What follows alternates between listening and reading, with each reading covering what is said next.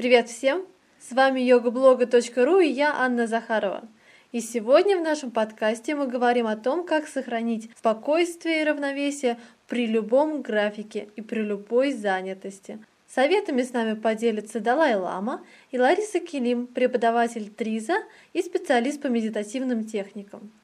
В наше динамичное время особенно ценится способность сосредоточения, которая позволяет выполнить работу качественно и за более краткий срок.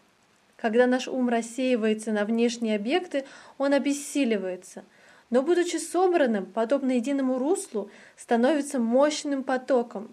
Как мышцы для своего развития требуют физических упражнений, так и умственная сила для достижения устойчивости нуждается в тренировке собирания ее в фокус. Для практики достижения стабилизации ума рекомендуются разного рода психотехники, в основе которых лежит упражнение сосредоточения на одном объекте. Но наблюдая, как ум уже через несколько секунд начинает блуждать и продолжает свои эгоистические действия после многократных попыток приведения его к точке покоя, можно даже прийти в отчаяние от того, что невозможно им овладеть. Возникают вопросы. Может, я не на том сосредотачиваюсь? Или не так? Можно ли как-то еще себе помочь? Конечно, главными помощниками оказываются регулярность практики и наращивание опыта. При этом не следует пренебрегать советами более опытных наставников.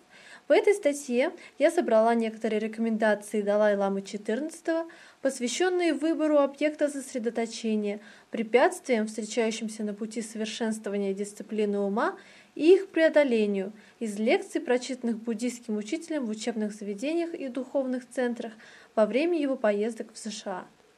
Для практики достижения постоянства покоя ума вначале необходимо определить объект. Это может быть объект для очищения поведения.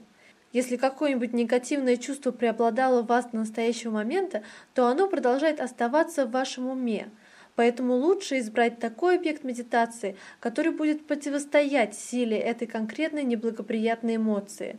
Например, для тех, кем овладела ненависть, объектом медитации может стать любовь.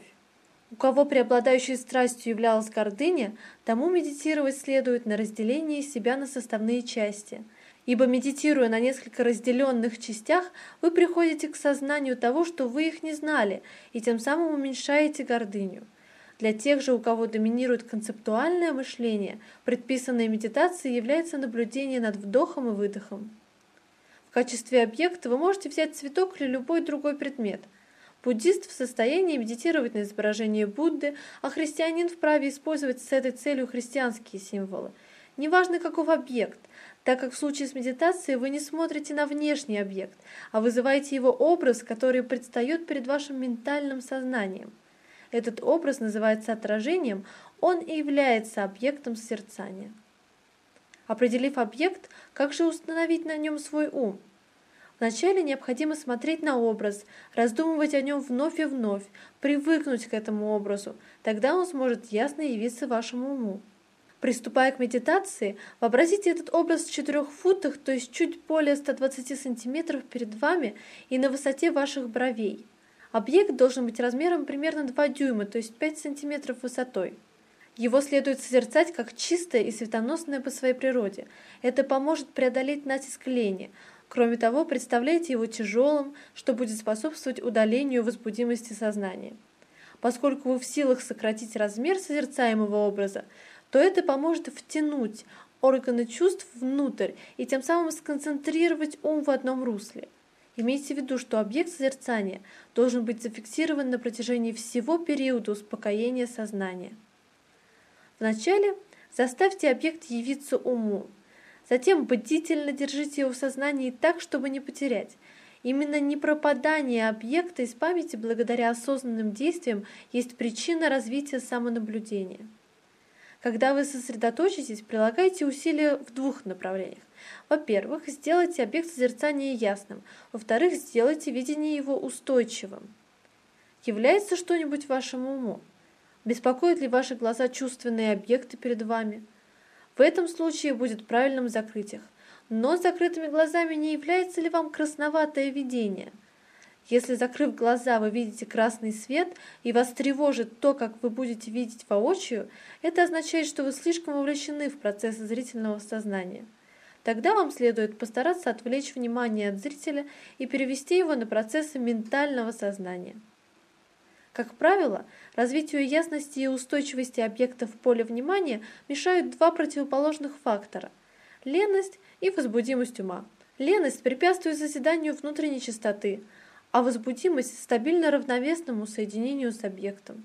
Леность – это свойство ума быть слишком расслабленным, слишком небрежным, теряющим деятельное напряжение.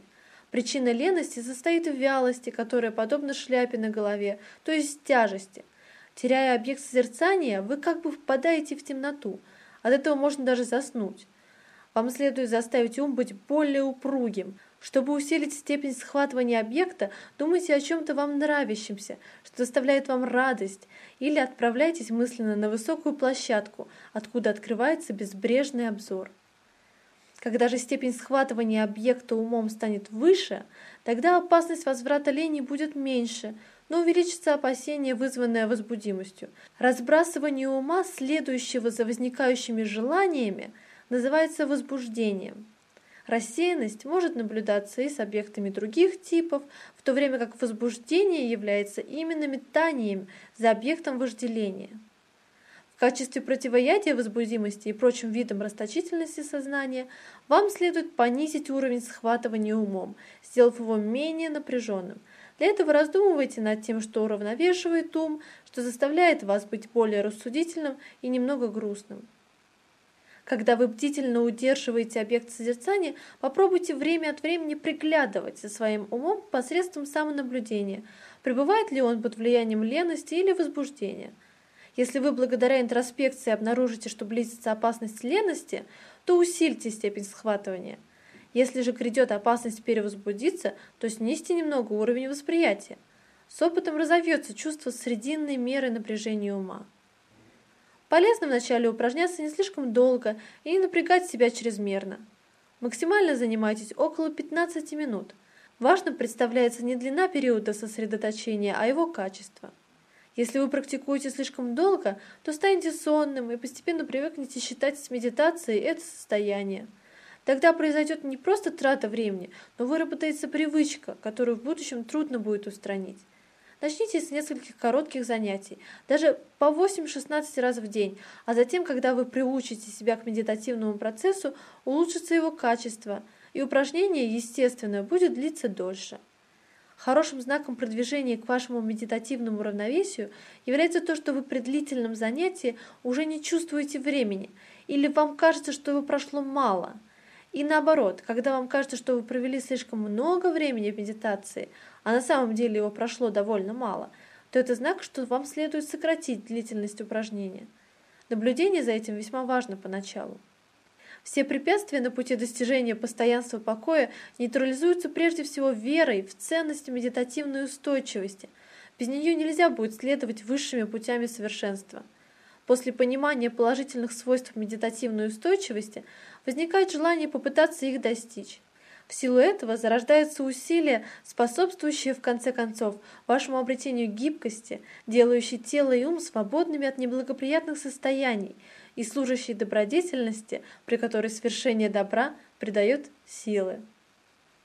Лариса Келим. Спокойного вам дня, вечера и ночи. Ждем вас вновь на yogablog.ru. Пока!